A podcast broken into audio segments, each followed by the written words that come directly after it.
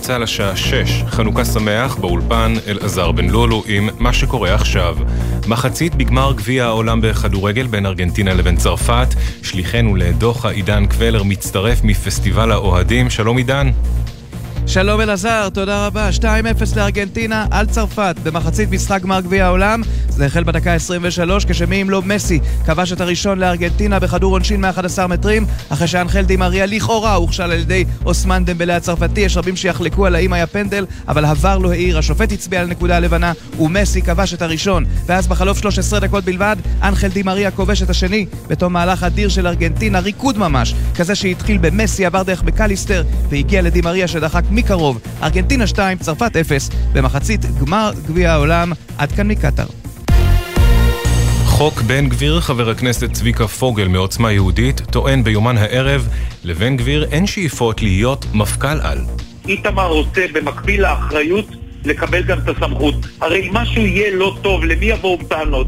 יבואו לשר. אז בואו ניתן לו גם את הסמכות. הוא לא רוצה עכשיו להיות מפכ"ל על, הוא לא רוצה להיות שוטר תנועה, כתב התחום הפוליטי שחר גליק מוסר כי גוש הימין מקווה להעלות את החוק להצבעה בקריאה ראשונה ביום שלישי הקרוב, בניסיון לסיים את החקיקה לפני הקמת הממשלה בשבוע הבא.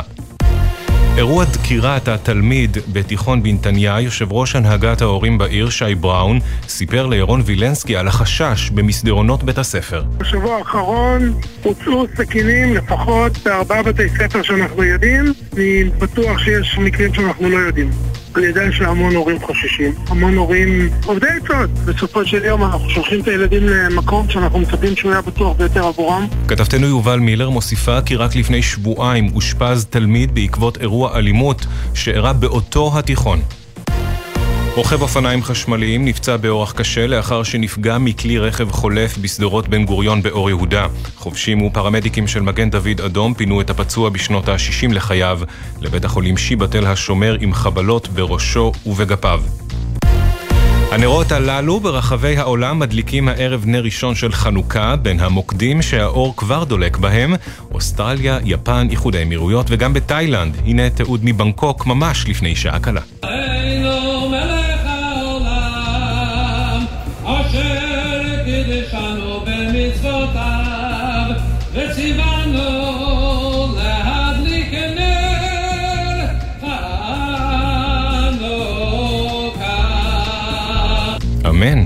את הקולות הללו הביא כתבנו לענייני תפוצות אביתר בר-און.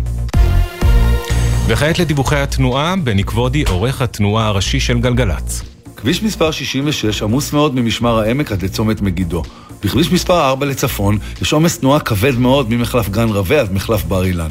איילון לצפון עמוס מאוד ממחלף וולפסון עד מחלף גלילות מזרח. ברמת גן רחוב אבא הלל עמוס מאוד מצומת עילית עד צומת אם המושבות. ובאיילון דרום עומס תנועה כבד מאוד ממחלף רוקח עד מחלף קוממיות. התחזית ירידה קלה בטמפרטורות, אך הן עדיין תהיינה מעט גבוהות מן הרגיל לעונה. הלילה מזג האוויר יהיה בהיר. בערי הצפון והמרכז תנשבנה רוחות מזרחיות ערות. מחר יהיה דומה. אלה החדשות.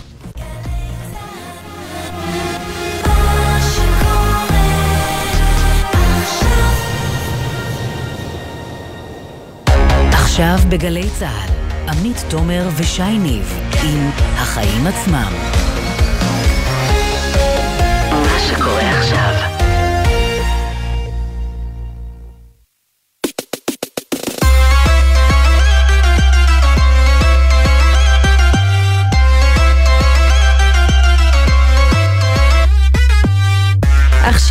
שש וארבע דקות, אתם על החיים עצמם, התוכנית הכלכלית-חברתית של גלי צה"ל. אני עמית תומר, וכאן איתי באולפן, שי ניב, מה העניינים שי? בסדר, בסדר גמור, 2-0 אה, אפשר אה, לעדכן כבר. כן, אפשר להכריז שהמשחק הזה נראה די אה, צפוי, הסוף שלו. כן, בין צרפת לארגנטינה, צריך לומר, אני הייתי עדיין בעד צרפת, אבל זה לא נראה משהו. והנה העורך שלי מסמן לי פה בתנועות ידיים גדולות, זה לא נכון, אל תגידי כלום לפני שזה נגמר, אני מבינה מעט בכדורגל, מודה, כלכלה זה יותר התחום שלי, רק רציתי להגיד שאם מישהו התייאש ומרגיש שכבר הכל כתוב מראש, הוא יכול להיות איתנו עם העניינים הכלכליים. חג המונדיאל נגמר. כן, כן, כן. טוב, אה, טוב שיש לנו בכל זאת אה, ככה עדכוניים, כלכליים וכאלה, צריך להמשיך עם החיים עצמם באמת. אז טוב, נמשיך, נדבר עם שר הבינוי היום והשיכון היוצא, זאב אלקין, עם אליהו גפני, ראש מועצת עמנואל החרדית ואיש יהדות התורה. נעסוק גם בגל עליות המחירים שנמשך, ואחרי אוסם וזוגלובק מהימים האחרונים, ננסה להבין אם אישור התייקרות של חברה אחת הוא זה שמעודד חברות אחרות להעלות מחירים גם כן. כן, ולקראת סיום נגיע גם לחג הנוסף שהחל היום, החנוכה, ולמופעים, גם שם התייקרות uh, במחירים, וננסה להבין עם עינב קרנר שלנו איך בכל זאת אפשר להוזיל קצת עלויות אם אתם מחפשים תעסוקה לילדים. כמובן שלמרות הצחוקים uh, בהתחלה, גם נעדכן אתכם בהתפתחויות המשמעותיות uh, מה... המונדיאל עם עידן קבלר שלנו שנמצא עכשיו בקטאר עם כל שער ואירוע ששווה עדכון עד שהמשחק יסתיים. אז נביא את כל העדכונים אה, מגמר גביע העולם במידת הצורך וגם את כל העניינים הכלכליים, אבל קודם כל ולפני הכל שי, מה הכותרת שלך? כן, טוב, אז הכותרת שלי מגיעה היום מהעיתון אה, כלכליסט, שם נכתב שיש רק שלוש חברות גדולות בתחום המזון שלא העלו לאחרונה מחירים, ואלה למעשה חברות המשקאות, בראשן החברה המרכזית למשקאות שידועה יותר בשם קוקה קולה ישראל. אחריה כמובן טמפו ויפאורה. עכשיו, מה תפס אותי בסיפור הזה? נכתב שם שאותן חברות ממתינות לשעת כושר, זה הביטוי, ושעת הכושר הזו היא ביטול צפוי של מס המשקאות הממותקים, מס הסוכר, שהוטל על ידי הממשלה היוצאת. כמו שאת יודעת, לא רק שהחרדים דרשו את זה במהלך המשא ומתן הקואליציוני, למעשה גם שר האוצר המיועד, בצלאל סמוטריץ', בכבודו ובעצמו, הצהיר והתחייב שהוא הולך לבטל את המס. וככה אנחנו מגיעים לאבסורד הגדול מכולם. החרדים דרשו את ביטול המס הזה בטענה שהוא מכביד על השכבות החלשות ומייצר גזירה לא הוגנת. הם הסבירו שאם רוצים לשמור על הבריאות של האזרחים, צריך להשקיע בהסברה ולא להטיל מס שרק מעשיר את קופת המדינה. אבל עכשיו מה יקרה? ברגע שיתבטל המס הזה, המחיר לא באמת ישתנה, כי כמו שהסבירו יפה בכלכליסט, חברות המשקאות מתכננות שהעלאת המחיר תיבלע בתוך הסיפור הזה של הורדת המס. כלומר, מי שילך לסופר יראה על המדף בדיוק את אותו המחיר, ולכן לא יעשה רעש. והנה מבחן קטן לסיום, האם כל אותם פוליטיקאים חרדים שהקימו זעקה נגד הגזרה האיומה של הטלת מס, האם הם יילחמו עכשיו בכוונה הזו של אה, חברות המשקאות להעלות מחיר? נראה אם אה, מה שמעניין אותם באמת זה רק הכיס של המצביעים שלהם, או דווקא הפוליטיקה הקטנה מול אביגדור ליברמן למשל. מה הכותרת שלך, עמית? הכותרת שלי היא העלאת השכר של יושב ראש קבוצת פוקס, אראל ויזל, שנבלמה לפחות בינתיים בחברת האופנה שמחזיקה מלבד פוקס גם במותגים נייקי, מנגו, טרמינל איקס ועוד ועוד. ביקשו לאחרונה להעלות את שכרו של ויזל החל מ-2023 בכ-20 אחוזים ביותר מ-10 מיליון שקלים בשנה, משכורת ותמלוגים למיניהם, אלא שמאחר שפוקס היא חברה ציבורית, זה דורש את אישור בעלי המניות, ובעל מניות אחד שהעיתון כלכליסט מפרסם שהוא בית בית ההשקעות אלטשולר שחם, שמחזיק בכ-20% ממניות פוקס, החליט להתנגד למהלך, לכן פוקס הסירה את העלאת השכר מסדר היום שלה, עד שיגיעו עמם להסדר. זאת לא פעם ראשונה שזה קורה, אלטשולר שחם, כן, התנגדה גם לפני כשנה, כשוויזל ביקש לאשר לו הטבות בהיקף של מיליונים. ראינו שנים, צריך לומר, את הגופים המוסדיים, אתה יודע, הם היו קצת כמו חותמות גומי בתוך הדירקטוריונים השונים, לכן אני אומר, שאפו. זה בדיוק הסיבה שאני מספרת את הסיפור הזה, כי זה עדיין, אני חושבת, לא קורה מספיק. הגופים המוסדיים מחזיקים ברבות מהמניות של החברות הגדולות במשק, ובעצם מחזיקים באמצעותם את הכסף שלנו, החוסכים לפנסיה ובעלי קופות הגמל, אה, אבל לא פעם באמת אה, נדמה שככה ממהרים לאשר החלטות דירקטוריון בלי לבדוק יותר מדי, וזה באמת מסביר את ההתפלאות וההתפעלות אה, שלך. אז טוב לראות חברה כמו אלשולר שחם שלא ממהרת לפזר מיליונים שיכולים בקלות להפוך לדיבידנדים עבור כל בעלי המניות לטובת משכורתו של אדם אחד, ושוקלת את הדברים בכובד ראש. ובהקשר הזה, נזכיר את הגופים המוסדיים הנוספים שמחזיקים במניות פוקס, הפניקס והראל. פנינו אליהם היום לבקש את התייחסותם בנושא, שיעלו לשידור. הם סירבו. סירבו. כן, מפתיע? אה, לא ממש מפתיע, אבל הנה, צריך לציין את מי שכן אה, פועל, ומי שלא, כל אחד, אה, אתה יודע, יעשה את החושבים מה לעשות עם הכסף שלו אה, ועם המידע הזה. נתחיל. יאללה.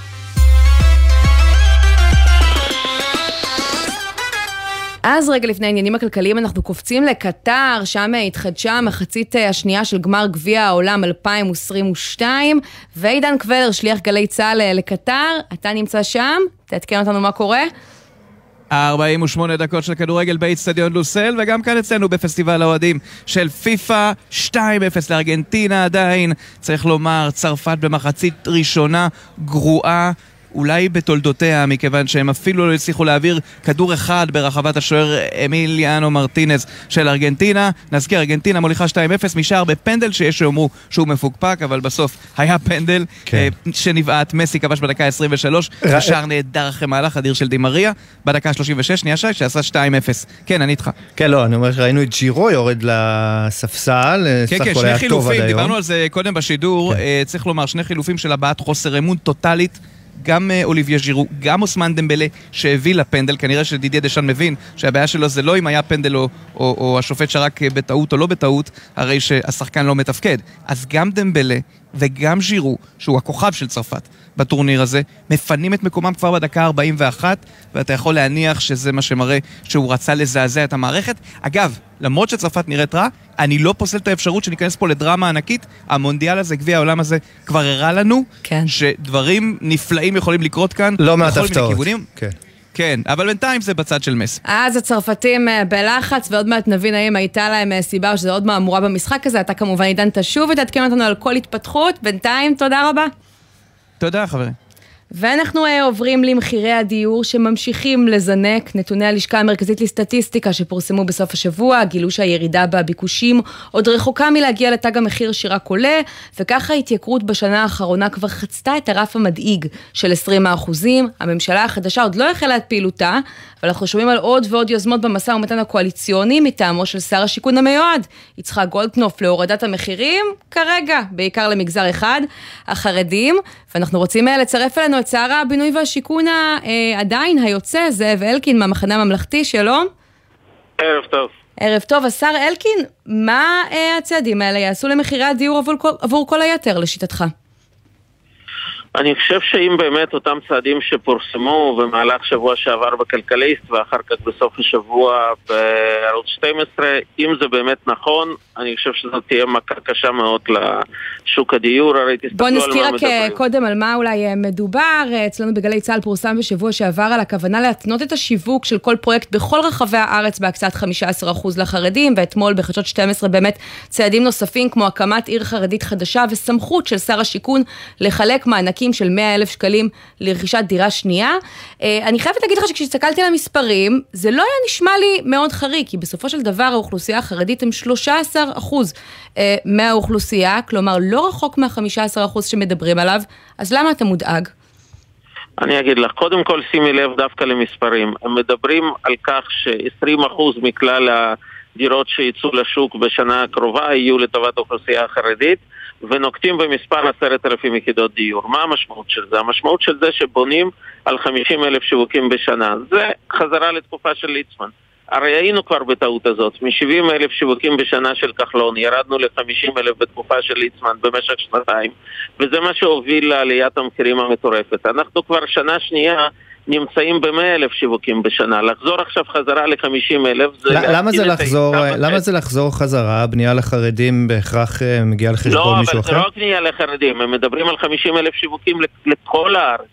כלל, לכולם ביחד, וזה כמובן חצי ממה שיש היום. אתה יודע להגיד לנו... חצי ממה שהיה בשנת 21 וחצי ממה שהיה ב-22. עכשיו, הדבר השני, רעיון להתנות כל שיווק uh, ב-15% שיהיה סוג של תת שכונה חרדית בכל שכונה עכשיו שתיבנה בארץ, הרי ברור לכם שראשי עיר, רובם המוחלט, לא יסכימו לשווק. גם ככה זה קריאת ים סוף לשכנע ראש עיר לשווק. הרי איך הגענו מ-50 אלף ל-100 אלף? בעבודת נמלים, עיר אחרי עיר, ראש עיר אחד אחרי השני, מצאנו פתרונות, מצאנו הסכמות. להחזיר אותם לשווק. היו ערים שלא שיווקו במשך שנתיים כשנכנסתי לתפקיד, והם חזרו לשווק. אז השר אלקין, 100 אלף אה, שיווקים אה, להם... בשנה, כמעט אה, בעצם הגענו, טיפה פחות. כמה מתוך לא, זה הקציתם לחרדים? שנה שעברה היה 101 אלף, השנה... נגיע ל אלף. אגב, חרדים היו כחלקם באוכלוסייה, הרי זה הדבר הפרדוקסלי, שבתקופתי שווק לאוכלוסייה חרדית יותר מתקופת ליצמן, כי פשוט לכולם שיווקנו יותר, ולא בחרנו חרדי לא חרדי, אלא הלכנו באופן כללי איפה שזה היה מוכן, קידמנו. כן. וללכת עכשיו בשיטה הפוכה, אני אגיד לכם למה זה יביא. הרי חלק גדול מאוד מראשי ערים יסרבו לשווק ברור לי, כי אם יבואו אליהם ויגידו, עם כל הצרות האחרות שהשיווק מביא לראש עיר, הוא גם צריך עכשיו בתוך כל שכונה לבנות צד שכונה חרדית, ברור לכם שרוב ראשי הערים לא יסכימו לזה, ואז נלך אחורה במספרים. ואני יכול להבין למה הם מתכננים רק 50 אלף בשנה. אבל אתה יודע, למה, למה, למה אנחנו צריכים להתרגש, למה אנחנו צריכים להתרגש מסעיף בהסכם הקואליציוני? הרי נדמה לי שב-2015 מי שניהל את המגעים הקואליציוניים מטעם הליכוד היה אתה. וגם ב-2015 יש שם סעיף שמדבר, אמנם לא נגבו ב-15%, אבל אמרו בפירוש שהממשלה אה, אה, מתחייבת, לפי ההסכם, אה, בעצם אה, אה, לתכנן אה, אה, כל, כל תוכנית אה, בינוי בעצם על פי אה, גודלו היחסי אה, של המגזר החרדי, לא, שזה פלוס משהו, מינוס 15 אחוז, כמו שאמרה עמית קודם. לא, ו- וראינו אחר. באמת, אחר. וגם אתה הזכרת קודם, שגילינו שהמחסניות היו ריקות, כמו שאמר גם מנכ"ל המשרד שלך אה, אה, בתחילת השנה בדיון אה, בכנסת. אז הנה, לא עמדו בהסכם. לא, אבל זה בדיוק הנקודה. זה משהו אחר. זה שצריך לתכנן ולבנות גם לציבור החרדי, על זה אין מחלוקת. אבל יש הבדל בין זה לבין להגיד עכשיו בכל שיווק שמוכן, אוטומטית כופים 15 אחוז. אז למה הם, אז החרד, יהדות התורה השכילה, נמאס להם, אה, ש... סליחה, מורחים אותם בהסכמים הקואליציוניים, אומרים אנחנו נתכנן בהתאם לגודל, אומרים כך וכך דירות יופנו למגזר החרדי. צודקים. אבל זה לא עובד ככה, פשוט לא יהיו דירות. כי בסוף אתה לא יכול לשווק בלי ראש עיר, ואתה לא יודע לכפות על ראש עיר שכונה חרדית אצלו בעיר אם הוא לא רוצה. אין מה לעשות, ככה, זה המצב. ולכן הפתרונות הם, זה קידום שכונות חרדיות איפה שראשי עיר רוצים אותם, ושכונות גדלות. הפתרונות הם זה קידום ערים חרדיות, ואפשר לקדם כמה כאלה. ואנחנו גם היינו בתוך המהלך הזה. אני לא אומר שלא צריך לפתור את בעיית משבר הדיור בציבור החרדי, צריך. הם חלק מאוכלוסייה של מדינת ישראל, גם אז אתה תומך בבנייה של, אבל, של ערים חרדיות חדשות אגיד, למעשה, כשאגב צריך. לומר, אה, אה, כלכלנים בכלל ומשרד האוצר בפרט, מתנגדים לבנייה של אה, ערים חדשות, כי זה פשוט עלויות עתק, זה לא נכון כנראה כלכלית. כל מה שקשור להוצאות על תשתיות, תשתיות תחבורה, חינוך וכולי. אתה אומר, זה, זה הפתרון. אני אומר שזה חלק מפתרון. אמרתי, גם שכונות חרדיות במקום שראש עיר מסכים, זה סיפור אחר. אבל לכפות על ראשי עיר שכונות חרדיות, המשמעות של זה שלא תהיה בנייה. ואז כולם ייפגעו. עוד פעם, הרי לא במקרה הם בונים על זה שיהיו רק 50 אלף שיווקים בשנה. כי באמת, אם יופעל תנאי כזה, זה יגיע לשם. אני אביא לכם סעיף אחר מההסכמים האלה שפורסם. למשל, רעיון להפוך את קריית גת לעיר חרדית, להפוך אותה לבית שמש. אני גם חושב שזה טעות. סך הכל יש איזון מאוד מורכב היום בקריית גת. זאת עיר שיש לה ביקוש גדול מאוד בציבור הכללי, והרעיון להקפיא עכשיו שוב את יחידות דיור שמוכנות לשיווק בקריית גת, לתכנן אותן מחדש אך ורק עבור ציבור חרדי, מדברים על 30-40 אלף יחידות דיור לציבור חרדי בקריית גת. במערב קריית גת, כן. זה, זה לשנות את אופי של קריית גת, וגם זה בעיניי uh, טעות. אני כבר לא מדבר על רעיונות אחרים, לתת מענק ייחודי דווקא לאוכלוסייה חרדית בלבד, או רק בתוך ערים חרדיות. אני חושב שצריך לבנות לכולם באופן שוויוני, ואז גם ציבור חרדי יבוא לפתרון, אבל להוביל תהליך שהמשמעות שלו תהיה ירידה דרמטית בהיצע עבור הציבור הכללי, שתביא לעוד קפיצה של עליית מחירים. אנחנו היום במצב שרוב מוחלט של המומחים לשוק הנדל"ן צפו למעשה בלימה הדרגתית בעליית המחירים. אבל אנחנו במצב שבניגוד לתחזיות, התחזייה הזאת לא, פשוט לא, נכון. לא מגיעה. עלייה שנתית של יותר מ-20 אחוזים. ומה אתה אומר למי נכון, שיגיד מהצד אבל... השני, גם הממשלה הזאת רחוקה מלהצליח בתחום של לבלום את ההתייקרות במחירי הדיור. אבל, אבל בסוף אנחנו, זה עוד פעם אה, לעשות אותה טעות. הרי אנחנו חווים את העלייה הזאת בגלל שהורדנו את מספר השיווקים. אמרתי, מ-70 אלף בתקופה של כחלון ירדנו ל-50 אלף. ולכן יש עליית המחירים. אז עכשיו בואו נעשה את זה שוב, נעשה את אותה טעות פעמיים ונחשוב שמשהו ישתנה. כן. אז במקום, אה, במקום התחזית לבלימת עליית מחירים נקבל את התוצאה של עליית מחירים נוספת. אני רוצה לסיום לא אה, לשאול אותך, הזכרת את כחלון, אה, שככה כמוך עשה בעצם הגרלות, אצלך זה הגרלות דירה בהנחה. בוא נדבר רגע על החלק שלא נמצא בהסכמים הקואליציוניים. אתה יודע לספר לנו אם בשלב הזה מתכוננים הדרגים המקצועיים במשרד השיכון להמשיך את ההגרלות האלה גם בתחילת 2023, או שהרוח שנושבת שם זה שהשר המיועד גולדקנופ מתכוון לבטל אותן? קודם כל זה עוד מבחן מאוד מאוד חשוב למה שיקרה. א', הגרלה אחת גדולה בטוח תהיה. אנחנו, כבר הכל מוכן, היא תצא לפרסום בשבוע האחרון של אה, דצמבר, כבר להרשמה. ואף אחד לא יוכל לעצור אותה, זו הגרלה גדולה בין 6,000 ל-7,000 יחידות דיור שישלימו את סך המשפחות שיקבלו דירה בהנחה השנה לכ-30 אלף משפחות, טיפה פחות. ומעבר לזה ש... אין כל הבטחה. עכשיו, מעבר לזה, יש כרגע תוכניות שהן בצנרת, כולם כבר הופעלו, שצריכים להביא שנה הבאה עוד 45 אלף. אם זה יקרה, אז שני שליש מהמשפחות שמבקשות דירות בהנחה יקבלו את היכולת הזאת עד סוף שנה הבאה. אבל אם ייכנס שר חדש, וכמו שקרה עם ליצמן שעצר את הפרויקט של מחיר למשתכן של כחלון ולקח מזוגות צעירים את היכולת הזאת, אם יעשו שוב אז uh, עוד פעם תהיה בכייה לדורות, כן. ועשרות אלפי משפחות צעירות שיכולות היום לקנות דירה במחיר סביר, יאבדו את האפשרות הזאת. אני לא יודעת אם אפשר לקרוא לרמת המחירים כיום אה, בשוק הדיור סבירה, אבל זאב אלקין, שר הבינוי לא, והשיכון... לא, אבל מי שקונה דירה בהנחה, הוא בהגרלה, קונה דירה בסבסוד. בהנחה של מאות, מאות אלפי שקלים, ולכן הוא לא סופג לא את כן. עליית המחירים האחרונה, ואפילו מקבל הנחה מול המחירים שהיו לפני שנתיים. חידוד חשוב. זאב אלקין, שר הבינוי והשיכון היוצא, תודה רבה על הדברים האלה. תודה רבה וערב טוב וחנוכה שמח לכל המאזינים. חג שמח, ואנחנו עוברים ממש באותו עניין לאליהו גפני, ראש מועצת אה, עמנואל בשומרון, איש יהדות התורה, שלום. שלום, ערב טוב, חנוכה שמח. חנוכה שמח. שמענו את אה, דעתו של שר השיכון הנוכחי אלקין לגבי הצעדים האלה, הוא מזהיר שזה רק יזניק את אה, מחירי הדיור ליתר האוכלוסייה וייצר פה פערים חברתיים מאוד גדולים. מה דעתך על החשש הזה? אני לא, לא מבין למה הוא מדבר בכלל, הרי כל ההנחות ש... שקיימות התחילו בזמן אריאל אטיאס, שר השיכון מטעם ש"ס. הוא המציא את uh, מחיר למשתכן, ומאז זה עבר כל מיני וריאציות, עד, עד, עד היום למחיר מטרה, אני לא מבין איך הוא אומר בעזות פנים כי הוא אומר ליצמן שהיה מיהדות התורה, באמת בתקופתו לא היו הגרלות האלה, זה נכון, עובדתית. הכל, אבל התוכניות המשיכו.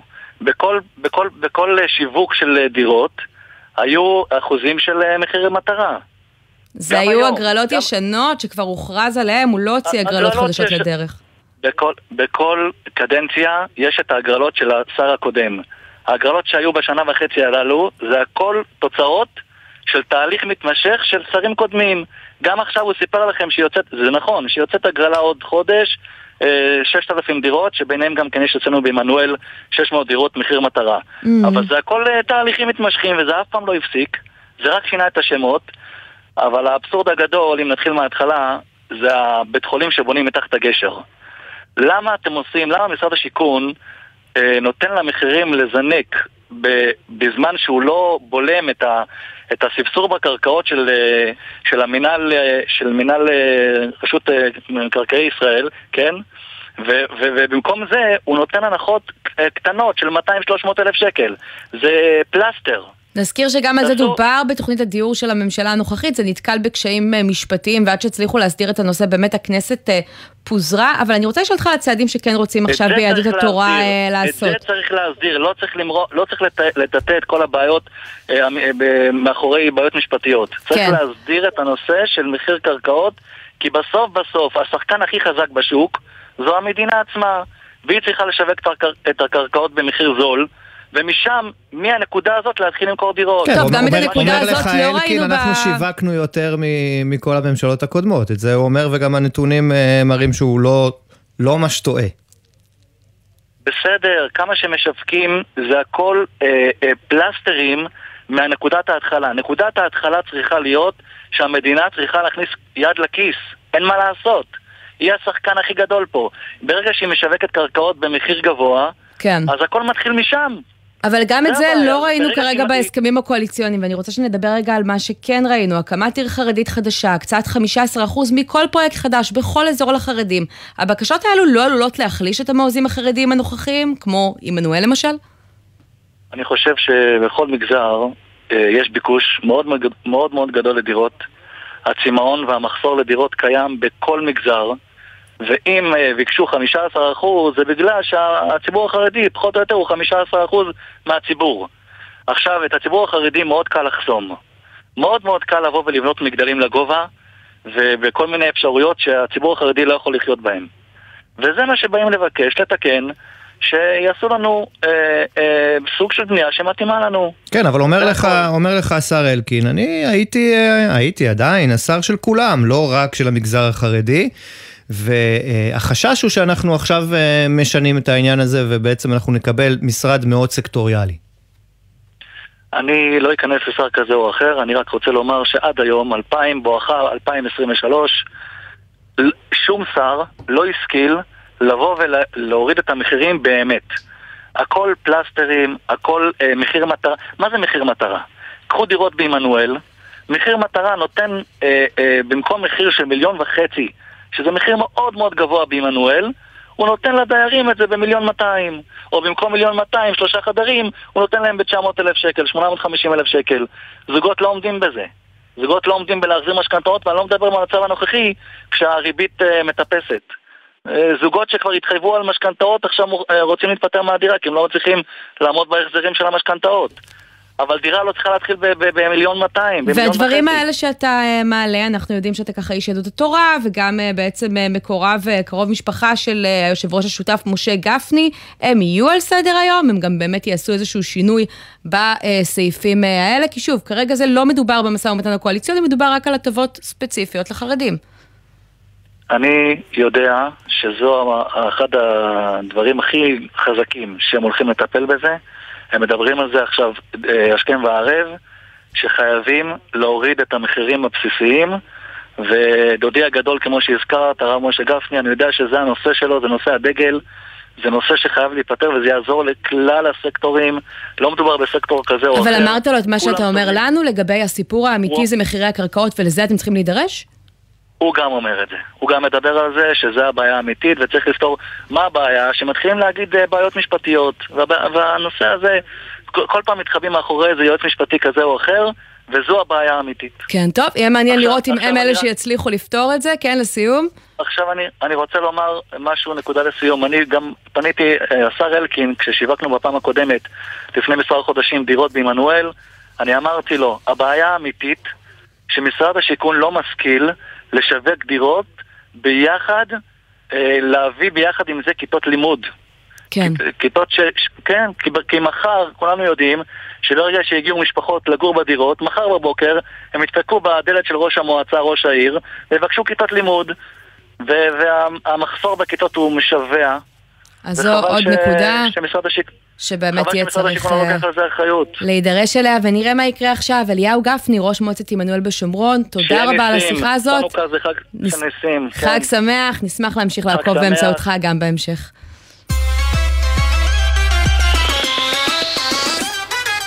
עניין אחר עכשיו, שכר הח"כים אמור לעלות ממש בקרוב, אבל עדיין לא ברור בכמה. ועדת אלבשן, שאמונה על uh, בעצם ההמלצות למה צריך לעשות עם שכר הבכירים, ממליצה להקטין את העלייה uh, הצפויה בשכר הח"כים, ואיתנו בעניין הזה צבי זרחיה, פרשן בכיר בכלכליסט, שלום. שלום, ערב טוב. אז מה קרה פתאום? כי תקן אותי אם אני טועה, מדובר כבר תקופה לא מבוטלת על העלאת שכרם של הח"כים, שנראתה כמו סוג של עובדה מוגמרת. כן, אה, ככה, במשכורת חודש ינואר שכרם של אה, נשיא המדינה, ראש הממשלה, השופטים, השרים, סגני השרים, חברי הכנסת וכל הצמודים שלהם, המשכורת תתעדכן בשיעור עליית השכר הממוצע בשנת 2022, וזאת אה, כיוון שבסוף החודש הנוכחי פגה ההקפאה בשכר הממוצע במשק שעליה הוחלט בסוף 2020 בעקבות הקורונה. אה, לפי הערכות, אה, השכר הממוצע במשק יעלה בין השנה ב-2022 בין 4% ל-15%. Mm. השיעור המדויק ייקבע רק בעוד שבועיים. ולכן בעצם ועדת אלבשן דנה בסוף השבוע אה, בפניות שהגיעו אליה מאזרחים בעצם להקפיא או לצמצם את עליית אה, שכר אה, חברי הכנסת. מה, ממש אזרחים מהשורה? כלומר, אנשים קוראים בעיתונות, שומעים אצלנו ככה באמת על הכוונה הזאת ואומרים, אנחנו רוצים לעשות מעשה בעינינו. אין מקום ששכר ח"כים יעלה? ככה זה עובד? נכון, הרבה אזרחים פנו לוועדה ואמרו שבזמן שיש אינפלציה גוברת, יש אינפלציה צפויה השנה בכחמישה אחוזים ב-2022, השכר הריאלי נשחק, אה, האבטלה אה, הרימה קצת ראש למרות שהיא יותר נמוכה מאשר בעולם. רגע, צבי, סבר לנו רגע את האוזן, כן. אחרי העלאה הצפויה, אה, כמה למשל אמורה הייתה להרוויח נשיאת העליון, או... בהנחה שנשיאת בית המשפט העליון כן. מרוויחה בסביבות ה-100 אלף שקלים, אז זה עוד 15 אלף שקלים פלוס מינוס, אז זה 115 אלף שקלים. לא רע בכלל. אבל חברי כנסת שמרוויחים 45 אלף שקלים, אה, אם, אם באמת השכר הממוצע במשק יעלה ב-15% ולפי השיעור הזה יועלה שכרם, אז הם יקבלו תוספת של כ-5,791 שקלים בחודש, שזה בהחלט אה, תוספת מאוד מאוד אה, גדולה ולא במקומה. כן, מי, מי אומר, מאיתנו לא עודכן שכרו ביום אחד ככה ב-15,000 שקלים או 10,000 שקלים, כן? זה בדיוק העניין, השיטה, אני, חושב, אני בעד המלצותיה של ועדת אלבשן אה, להצמיד את שכרם של חברי הכנסת לאחת, אה, מש, לאחד משלושה מנגנונים, עלייה שנתית של 2%, עליית המדד או עליית השכר הממוצע לפי הנמוך ביניהם. העניין הוא כזה שוועדת אלבשן מוסמכת לדון רק אה, בשכרם של חברי הכנסת והיא התנתה את זה בכך שבעצם ישנו את ההצמדה גם בשכרם של הנשיא, השופטים, השרים וראש הממשלה. אלא מאי, אה, קודם כל החלטותיה של ועדת אלבשן טעונות את אישורם של, של חברי ועדת הכנסת. זהו, זה מה שרציתי לשאול יתר... אותך, מה הסיכוי להערכתך שההמלצה הזאת אה, תתקבל, ותוך כמה זמן נדע, כי אוטוטו השכר כבר אמור לעלות. אז השכר יעלה במשכורת חודש ינואר, שאותה מעדכנת, מעדכנת חשבות הכנסת ב-20 בינואר. אם ועדת הכספים אכן תתכנס ותחליט uh, להצמיד, לשנות את השיטה בהתאם להמלצות ועדת אלבשן, גם על הנשיא, השופטים, uh, השרים וראש הממשלה, אז חברי הכנסת ייאלצו להכיל את זה גם עליהם. אבל השופטים כל השנים התנגדו לשנות את שיטת ההצמדה בשכרם, ולכן אם השופטים התנגדו, אז גם השרים כן. התנגדו, אז גם חברי הכנסת התנגדו, אז uh, ככל הנראה השיטה המעוותת הזו עלולה כן. להימשך, תזכיר לי צבי, ל... לא... תזכיר לי צבי רק לסיום, חברי הכנסת יכולים לוותר על ההעלאה הזאת באיזשהו מכתב חברי קטן? חברי כנסת יכולים לוותר, אבל זה לא לעניין שחברי כנסת אחד או שתיים, סיעת יש עתיד, במשך אה, המון שנים חברי הכנסת מוותרים או תורמים או, אה, אז זה לא לעניין, צריך להיות בעצם, צריכה להיות אחידות בין כל נושאי המשרה בשיטת העדכון, ואנחנו לא צריכים לחפש צדיקים שמוותרים על העדכון בשיטת שכרם. צריך לומר שיש הרבה צמודים לשופטים, לשרים, לחברי כן. הכנסת, אה, וגם אה, גמלאים שגמלתם עולה בהתאם. לכן צריך בעצם לעשות מהלך ולאמץ את המלצותיה של ועדת אלבשן. כל שנה אנחנו מנהלים את השיחה הזאת, ובסוף בסוף, שזה מגיע לזה שחברי הכנסת עם היד ככה על ההצבעה, הדברים נראים אחרת לצערנו. צבי זרחי, הפרשן... הם מגלגלים עיניים לשמיים ו- ולא עושים שום דבר. כן, פרשן בכיר וכלכליסט, תודה רבה על הדברים האלה. תודה רבה. כמה הודעות, ואז גל עליית המחירים שנמשך, נתעדכן עם עינב קרנר גם לקראת מופעי החנוכה, כן כן, גם שם התייקרויות, ובנוסף לזה נמשיך להתעדכן מקטר ככל שיתקדם המשחק, כבר חוזרים.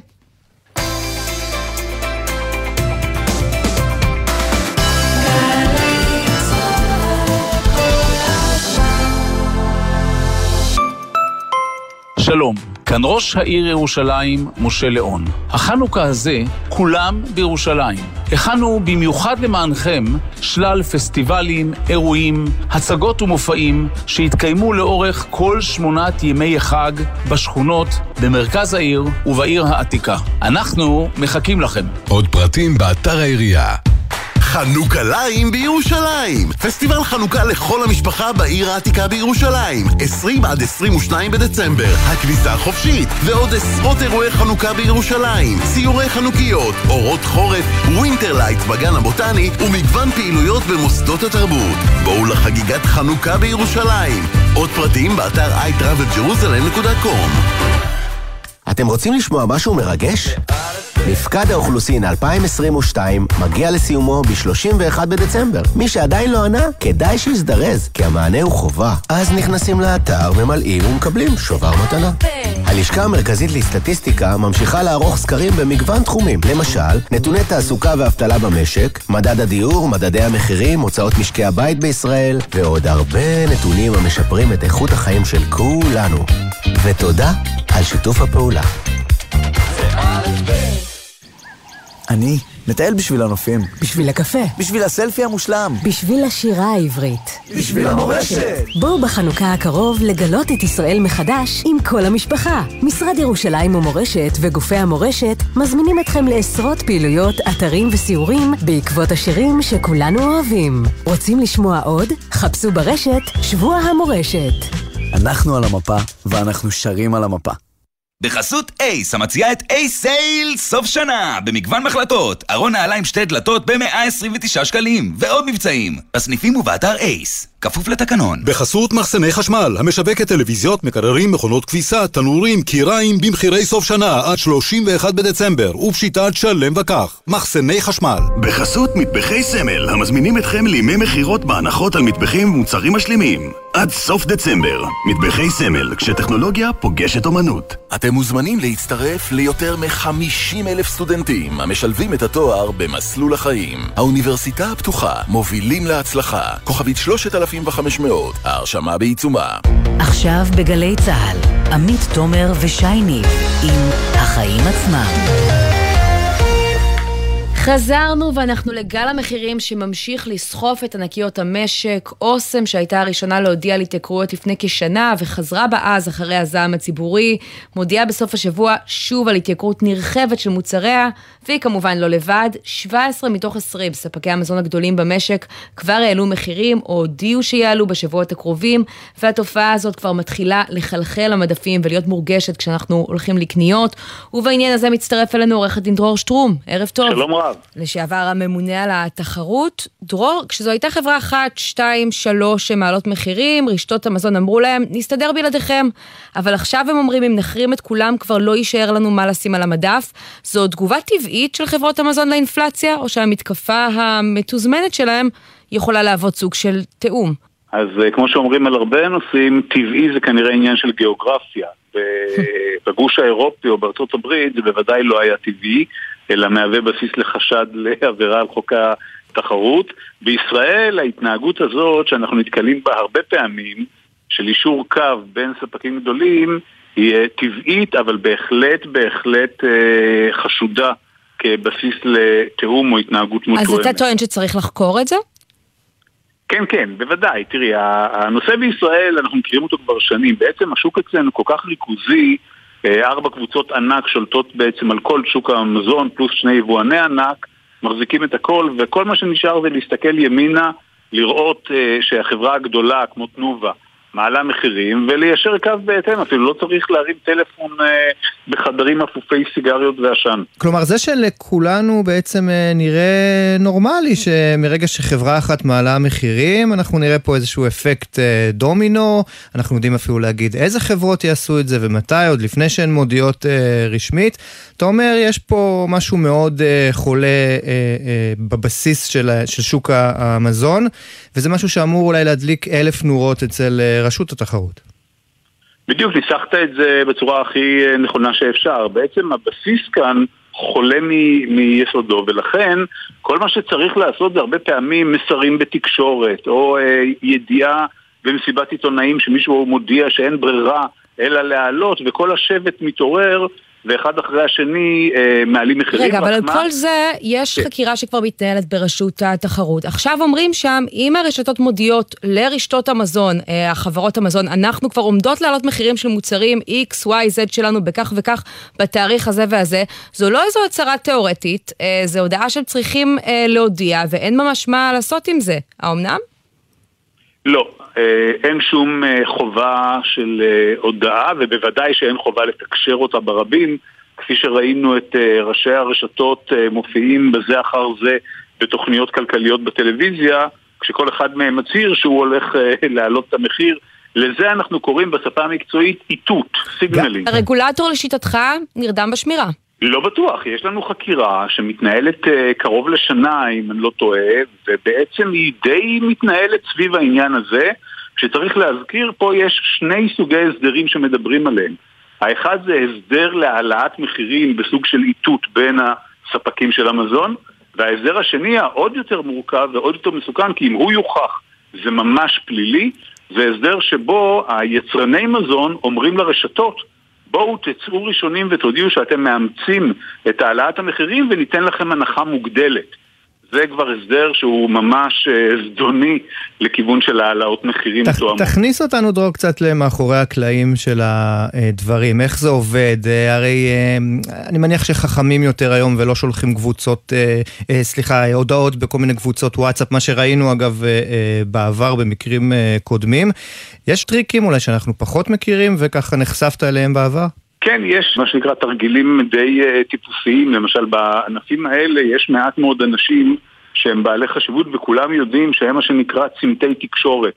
למשל, רק לשם הדוגמה, אני כמובן לא מתכוון לאף אחד אישית, אבל נניח שמדברים עם הקניין של שופרסל או של uh, רמי לוי, ואחד מהספקים מודיע לו שהוא הולך uh, להעלות מחירים, הוא יכול להיות די בטוח שזה יעבור הלאה לספקים אחרים. במובן הזה שיש צמתי תקשורת והעולם הוא קטן, וכמובן שכאשר חברה כמו אה, שטראוס אליט או תנובה מודיעות על העלאות מחירים לכמה רשתות במקביל, הדבר הזה מהר מאוד הופך להיות אה, במדורת השבט הקטנה שלנו מצב של אה, כולם יודעים. וישנן עוד, אה, עוד דרכים אה, לעשות את הטריקים אה, האלה, אבל הסיכום של כל הדברים האלה, ואולי מחלת היסוד שלנו, היא מאוד מאוד פשוטה.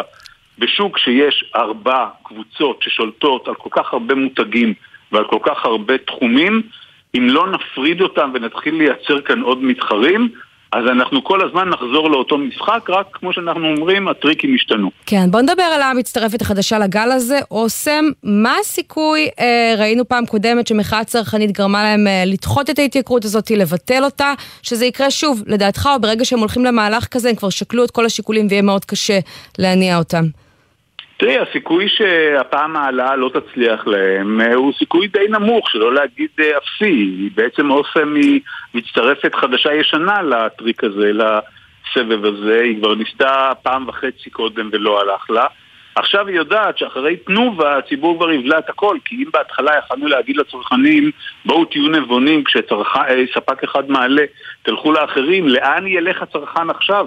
אני חייב לשאול אם, אם לא הגיע הזמן שהמדינה, אולי בצעד אה, אה, אה, דרסטי, אה, בטח אקטיבי, אה, ת, תגרום בעצם, תחייב אולי את, אה, את אה, אה, חברות המזון הגדולות למכור חלק מהפעילויות. אנחנו יודעים שלאורך הדרך הם אה, בלעו אה, שחקניות אה, קטנות ועל אה, הדרך גם בלעו חלק מהתחרות. האם לא הגיע הזמן לחייב אותם פשוט אה, למכור חלק? בהחלט... אה...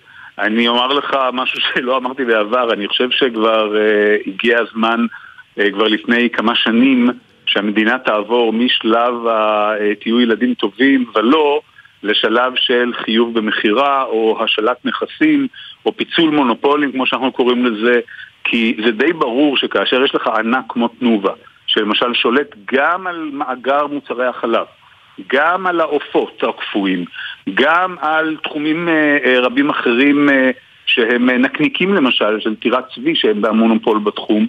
בעצם כשיש לך ענקים מהסוג הזה שזרועותיהם פרוסות לכל, זה לופת את כל שוק המזון ולא משאיר לצרכן שום סיכוי אמיתי. אין פה שום סיכוי אמיתי לתחרות במצב כזה. לא קרפור ולא עוד רשת שתבוא, לא ישנו את מאזן האימה שקיים.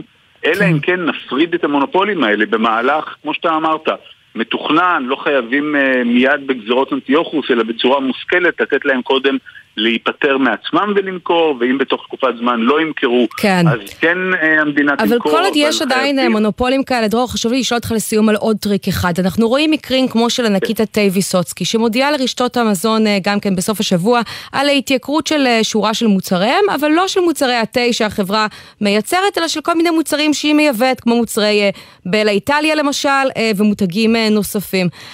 בוויסוצקי אומרים, זה לא מוצרים שלנו, אין לנו ברירה. עד כמה יש להם שליטה במצבים האלה, לתאגיד הגדול, תראי, לקבוע? פעם אחת, פעם אחת הגיע הזמן שניתן תשובה ברורה לעניין הזה. הטענה של גורמים שהם יבואנים בישראל, שאין להם שליטה על המחיר הסופי כי הכל מתקבל כתכתיב מהיצרן הגוי, הזר בחו"ל, היא פשוט עורבא פרח, היא פשוט טענה לא נכונה.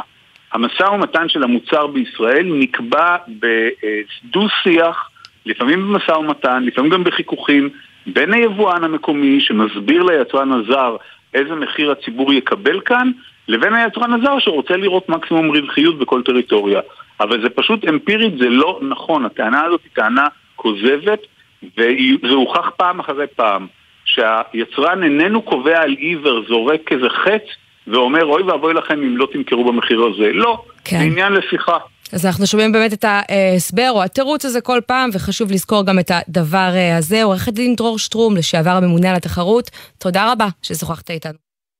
ואנחנו קופצים שוב לקטר, שם הצרפתים מבקיעים והופכים את הקרב לצמוד יותר עשר דקות לסיום המשחק. קופצים משמחה לגוולר, צריך לומר. כן, עידן, תיקו, מה קרה? או, צרפת חוזרת ל-2-2, אלה היו דקות של שיכרון חושים עבור צרפת. זה מתחיל בכדור עונשין מ-11 מטרים, שקיליאן אמבפה משגר אל תוך הרשת של אמיליאנו מרטינס בדקה ה-80, ואז בדקה ה-82, תוך שתי דקות, כדור אדיר שמגיע לאמבפה ממרקוס טורם המחליף, שם אותו בפנים, 2-2. אמרנו לכם כל הזמן ששום דבר עוד לא גמור, והנה זה קורה עכשיו, במצב... במצב הזה אנחנו הולכים להערכה, אבל הצרפתים נראים כל כך טוב בדקות האלה, שאני לא אופתע אם יגיע מהפך. ארגנטינה פשוט נרדמה בשמירה, עשתה כל כך טוב את העבודה עד עכשיו, ובסופו של דבר היא נכנעת פעמיים בתוך שתי דקות. מי לא זה היא נרדמה איתנו שהצרפתים פשוט התעוררו? גם וגם. גם, גם וגם, וגם, מכיוון שהצרפתים מתעוררים, הרי שהארגנטינאים לא מצליחים לעשות את העבודה ההגנתית שהם עשו, וחילופים אמיצים מאוד של אה, דידיה דשאן, מאמנה של נבחרת צרפת, כאשר הוא מכניס, הוא מוציא למעשה את, אה, גם את אוליבייר ז'ירו במחצית הראשונה, אבל לאחר מכן את אנטואן גריזמן הוא מוציא, אחד מהכוכבים שלו, וזה מה שמביא להתעוררות, משנה את ההרכב, מבין מה לא עובד, זה אחרי שגם ז'ירו יצא ב... עוד לפני המחצית, וצריך נכון, לומר, הגמר הזה פשוט נפתח מחדש בדקה 80.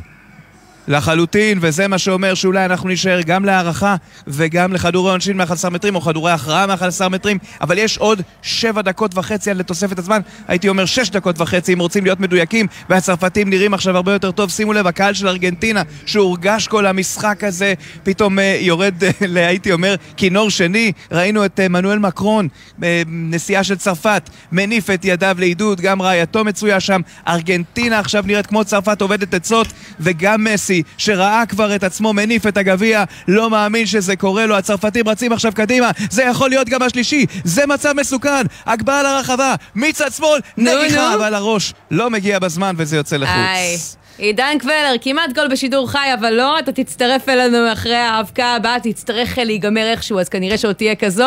תודה רבה. בינתיים, ומחג המונדיאל אנחנו עוברים לחג החנוכה, גם הוא אה, החל אה, היום. אפשר לקרוא לו גם חג המופעים, הילדים בחופש, וככה יש הזדמנויות רבות לבדר את הילדים, אבל התענוג הזה לא תמיד אה, הוא עסק אה, לכל אה, כיס.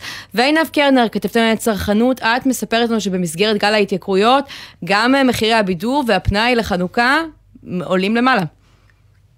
כן, אנחנו יכולים, קשה לנו להשוות את זה למופעים הנוספים מלבד הפסטיגל, שפסטיגל זה אותו הפסטיגל, אותה הפקה מדי שנה, אה, ולכן כן אפשר לראות פה בבירור שהמחיר של הפסטיגל, אה, המחיר המקור נשאר כפי שהוא 172 שקלים גם בדומה לשנה שעברה, אבל אם מסתכלים למשל על המחיר, במכירה מוקדמת שרבים מההורים קונים אה, במכירה מוקדמת, אז רואים שהוא התייקר בעשרה שקלים אה, לעומת אה, שנה שעברה. בהפקת הפסטיגל מסבירים את זה שזו עלייה מינורית ברכיב הקטן של אותם כרטיסים אל מול עליות המחירים בכוח האדם, החומרים וכולי, כך הודעתם, אבל אם אנחנו מסתכלים באמת, אז ככה, יש לי גם בשורות טובות וגם בשורות פחות טובות. הבשורות הטובות שאפשר גם למצוא כמובן במחירים הרבה יותר זולים, אנחנו מדברים על עשרות בודדות של אה, אה, שקלים, החל מאפילו 25 שקלים אה, למנויי חבר, או ב-49 שקלים לחלק מחברות האשראי, אבל הבשורה הפחות טובה שאם מסתכלים על הכרטיסים המוזלים, מרביתם אזלו, מה שאני רואה שעדיין נשאר זה קרנות השוטרים ב-53 שקלים, אה, ארגון המורים החל מ-45 שקלים, גם חבר אני רואה... בקיצור, מי שככה מאורגן ויש לו אה, אה, אה, כוח אה, כקבוצה, אה, ירוויח פה יותר, אולי על חשבון נכון. האחרים. רובן. נכון מאוד, וצריך לומר שברוב המקרים כולם מצליחים מה שנקרא להסתדר אחד עם השני, גם אם אתה לא שייך לחבר או לקרנות השוטרים, תמיד תמצא איזה שכן או איזה חבר, כולם עושים את זה ובסוף כולם לוקחים מכולם את הכרטיסים ומנסים להוזיל את העלויות. תגידי עינב, מכיוון, מכיוון שאני הצלחתי ככה די בהצלחה להתחמק מהפסטיגל כבר כמה שנים אה, אה, טובות, ואני מניח שיש עוד כמה מה, מהמאזינים שיכולים אה, להזדהות פה. להזדהות איתך. תני לנו איזה כמה אלטרנטיבות. אולי שפויות יותר, זולות יותר, וגם אולי פחות לא, מסחריות. אני לא רואה פה כל כך זולות, כי אני רואה שיש פה נגיד את סינדרלה, בספר הג'ונגל, באלאדין, אבל אנחנו מדברים גם על, על כרטיסים שמתחילים החל מ-60 שקלים, זאת אומרת, זה, זה לא באמת זול, ותראו, כשאנחנו מדברים על משפחה, עם אה, זוג הורים, בדרך כלל זה האם או האב הולכים עם הילדים, אבל שניים או שלושה ילדים, אנחנו מדברים לפחות ארבע נפשות ש, שהולכות לאירועים. ואז גם דוחפים המקרים, להם כל מיני ערכות ב-120 שקלים ומעלה. ואת הפופקורן, והנקניקיה והלחמניה, והשתייה, ו... ואתם יודעים, אני קצת, אה, לא נעים לי לדבר על הדברים האלה כשאנחנו ב... רק לפני רגע אה, ראיינתם את אה, דרור שטרום על כל הנושא של התייקרות, ההתייקרויות, וגם פה זה באמת, זה, זה, זה, זה הכי מותרות דרך אגב, בסדר? בואו נשים גם את הדברים במקומם. זה לא מחויב במציאות, אבל אנשים בסופו של דבר כן הולכים, מנסים להעביר את נראה לי שזה דבר שקשה למנוע מהילדים נכון. שלך, כשזה נהיה כזה קונצנזוס, וזאת בעיה. אני חייבת להגיד שאני, גילוי נאות, מאוד אוהבת את הפסטיגל באופן אישי, קצת בא לי שיהיו לי ילדים כדי שיהיה לי תירוץ ללכת, אז שי, תעביר לי את הילדים שלך? תשמעי, אצלי גם, ב... גם בתקופת הקורונה, כשלא ממש יצאנו מהבית, הם ראו את הפסטיגל אה, באמצעות לינק, למי שזוכר. וזה היה לא רע, וזה היה לא רע בכלל. כן, כן. כן. נכון, נכון, נכון. אני נאלץ, אני נאלץ להודות. גם 20 או 30 שקלים, לא, לא היה איזשהו סכום אה, גבוה במיוחד, ואתם יודעים מה, אפשר גם להגיד ככה, זו הדעה האישית שלי כמובן, לצערי לא נשאר לנו הרבה מתקופת הקורונה. אני דווקא חשבתי שאחרי הקורונה אנחנו קצת נסגל לעצמנו דברים אחרים, אה, אה, וזה זה, זה אפילו לא רק שזה לא כן. פחד, זה אפילו... טוב, לא נראה לי שלמישהו יש אינטרס כלכלי שזה יהיה בזום או בטלוויזיה ובזול. אנשים יצטרכו נכון. להגיע למופעים ולראות את הכוכבים שהם אוהבים ולשלם על זה, כמו שאמרתי, יותר מבשנה שעברה. עינב קרנר, כתבתנו צרכנות, תודה רבה. תודה רבה לכם, וחג שמח ולא לאכול הרבה סופגניות. חג שמח. משתדל. ומסיימים עם פלאי הבינה המלאכותית שככה משתלטת לנו לאחרונה על החדשות ועל הזמן הפנוי ועכשיו ממשק חדש שדווקא אולי יחסוך לנו זמן. אה, כלי שיעזור לכם להתווכח עם נותני שירות יושק בקרוב, ואנחנו רוצים אה, לדבר עליו עם אורי אליביב, יועץ בתחום הבינה המלאכותית, שלום. שלום, מה נשמע? אליאבייב, מתקנים אותי פה באוזנייה. אורי, כן. אה, כן. ספר לנו על מה מדובר.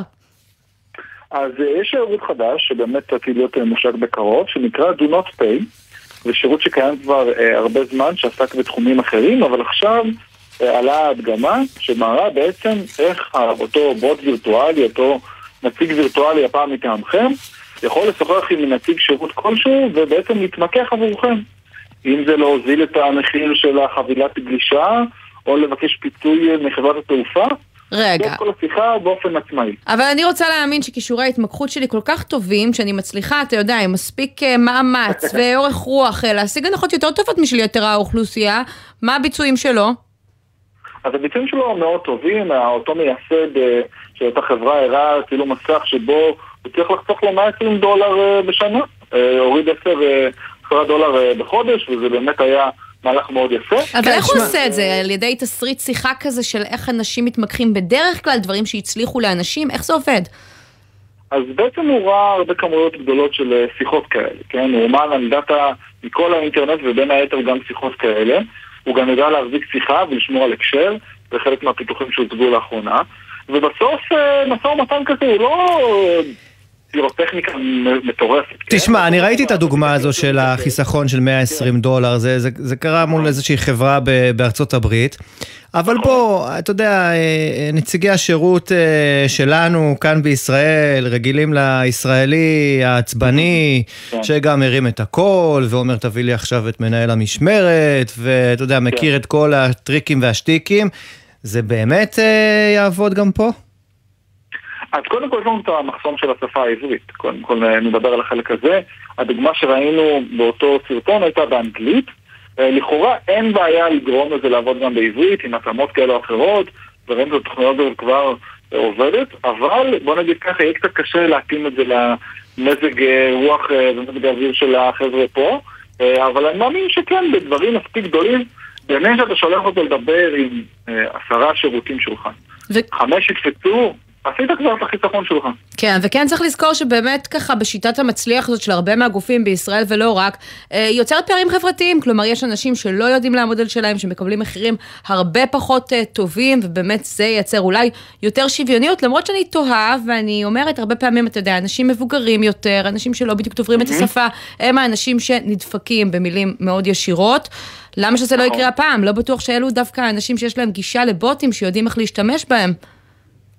אז אנחנו רוצים להאמין שזה יהיה נחלת הכלל, או שיהיו חברות שיציעו את זה עבורך באופן גורף, כשירות, ואולי אפילו ייקחו חלק מסוים ממה שהם חסרו אותך, ואז יהיה להם אינסנטיב לחלק את זה ולשתף את זה עם כולם. אני יכול להגיד לך גם שהרבה פעמים אתה סוגר הסכם, נגיד עם הבנק, ולקבל הנחות כן. לשנה, לעמלה, ואתה כל הזמן שוכח לחדש את זה, נכון? אתה שם לך ביומן, אבל זה עובר. אז אולי המחשב יעשה את זה בשבילנו. כן, הוא יעשה את הריסקור, וישלח את ההודעה. אורי אליבייב, יועץ בתחום הבינה המלאכותית, נגמר לנו הזמן, אבל מרתק, תודה רבה. קוראים לנו בקטאר. כן, לפני סיום אנחנו אה, קופצים רגע שוב לקטאר, שם אה, נגמרות 90 הדקות של המשחק ונפתחת הארכה. עידן קוולר, אתה מצטרף אלינו לא, שוב לא, לא, משם. לא, לא, עוד לא הערכה, עוד לא הערכה. עוד תוספת של שמונה דקות. יש עוד חמש דקות עד לתום תוספת הזמן. 2-2 עדיין אחרי הקאמבק הנהדר של צרפת. בינתיים הזדמנות מסוכנת, בעיטה מרחוק. וזה הולך החוצה, שוב קיליאן אמבפה. נזכיר, בדקות 80 ו-82 אמבפה כובש פעמיים. פעם אחת בכדור עונשין מ-11 מטרים, ובפעם השנייה בבעיטת וולה אדירה שהוא תוקע ברשת. של אה, אמיליאנו מרטינס וארגנטינה. שמונה דקות של תוספת זמן יש כאן, עוד ארבע דקות וקצת. זה יסתיים, אפילו, אה, כן, ארבע דקות אה, וארבעים שניות, ואז נלך להערכה, אבל הכל יכול לקרות. אני מרגיש שעכשיו זה הזמן של צרפת. צרפת שהתעוררה, כבשה את שני השערים. ברגע שהשתחרר הם בפה, זה גם נכנס. כדור קרן מצד שמאל, ננסה להספיק את זה לפני שתסיימו את השידור. כרגע הקרן מסתיימת בלא כלום, עדיין צרפת לוחצת, ויש לי תחושה... שארגנטינה מבינה שפה הולך להיות לא פשוט, וזה בלשון המעטה. עוד הזדמנות אחת מסוכנת, יש הכשלה, מצב מסוכן, לא נגמר. השופט נותן יתרון בעיטה לעבר השאר, ערבוביה לא שומט שם מרטינז, אבל בסוף מצליח להדוף כן, את הכדור. כן, אז לא נכריז על הזוכה של המונדיאל בתוכנית הזאת, כנראה שבשעה הבאה, מהפה שלך להם בפה, מה שנקרא, עידן קבלר. תודה רבה, נגיד תודה גם לבן נצר, העורך שלנו, נועה ברנס, שהפיקה לצידה ימאור קבבצ'י על הביצוע הטכני אורי ריב, ועורך הדיגיטל הוא אביתר בר-און. אנחנו סיימנו, המשחק ממשיך, כאן בגלי צה"ל נביא את כל העדכונים. אני עמית תומר, שי ניב, תודה רבה. תודה רבה לך וחג שמח. חג שמח. בחסות מחסני חשמל, המשווקת טלוויזיות, מוצרי חימום, מייבשי כביסה, מזגנים, במחירי סוף שנה עד 31 בדצמבר, ופשיטת שלם וכך. מחסני חשמל. בחסות נגב, המציגה את מבצעי סוף השנה על מגוון מוצרים בכל המחלקות, עריכים, פרקטים, אמבטיות. וגם ברזי מטבח? גם. מבצעי סוף השנה בנגב. בחסות רשת ביתילי, המציעה לסגור את השנה בחצי ספה. סליחה, בחצי מחיר. מכירת סוף שנה, עד חצי מחיר, על מגוון רהיטים ופרטי עיצוב. באתר ובסניפי ביתילי. Vila.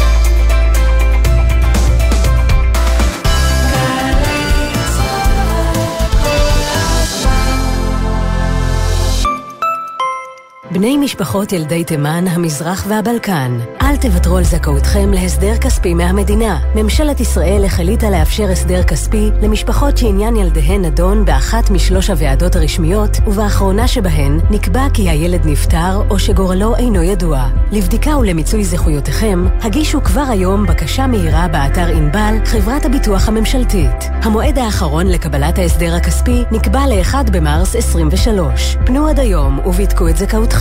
מגישים משרד האוצר ומשרד המשפטים. נו, באמת. עוד פעם שיחת שיווק? אני מצטער, אבל לא. אינני מעוניין בהצעה שלך. אתה לא מבין עברית? אז באיזו שפה להגיד לך אל תתקשר אליי. Don't call me. נמה פלפה. נהיה זווניתי נהיה. לא תטיסלו בי. אינכם מעוניינים לקבל שיחות שיווק? אז הכניסו את הטלפון שלכם למאגר "אל תתקשרו אליי" של הרשות להגנת הצרכן ולסחר הוגן, הרשמו למאגר באתר הרשות ותפסיקו לקבל שיחות שיווק. הרשות להגנת הצרכן ולסחר הוגן והמשרד לשוויון חברתי. ושוב אנחנו בסיפורי לילה, והפעם עם אורי, נהג משאית שקיבל 300 שקלים מענק. אורי, איך עשית את זה? פשוט העמסתי בנמל בארבע לפנות בוקר. בחיי, מרגש. חדשות טובות לחברות התובלה ולנהגי המשאיות. מיזם לילה טוב מתרחב. מהיום משנעים מטען כללי מהנמל, משלוש בלילה עד שש לפנות בוקר, ומקבלים עד 300 שקלים מענק על כל הובלה. איזה סיפור אופטימי. לפרטים חפשו מיזם לילה טוב בגוגל. מגישה חברת נמלי ישראל. עוגן חשוב לכלכלת ישראל. המענק כפוף לכתב התחייבות. חבריי הוותיקים, יש לי מילה אחת בשבילכם. עוד. בגילנו אנחנו צריכים לתת לעצמנו עוד, גם בכביש. להשקיע עוד קצת ולחצות אך ורק במעבר חצייה, גם אם הוא קצת רחוק וקשה ללכת אליו. לא להתפרץ לכביש, לסמן לנהג שאנחנו רוצים לעבור ולהסתכל לו עוד רגע בעיניים כדי לוודא שראה אותנו. כ-50% מהולכי הרגל הנהרגים בתאונות דרכים הם אזרחים ותיקים. תנו להם עוד קצת זמן. אלה החיים שלהם. הרלב"ד, מחויבים לאנשים שבדרך. אתם מאזינים לגלי צה"ל.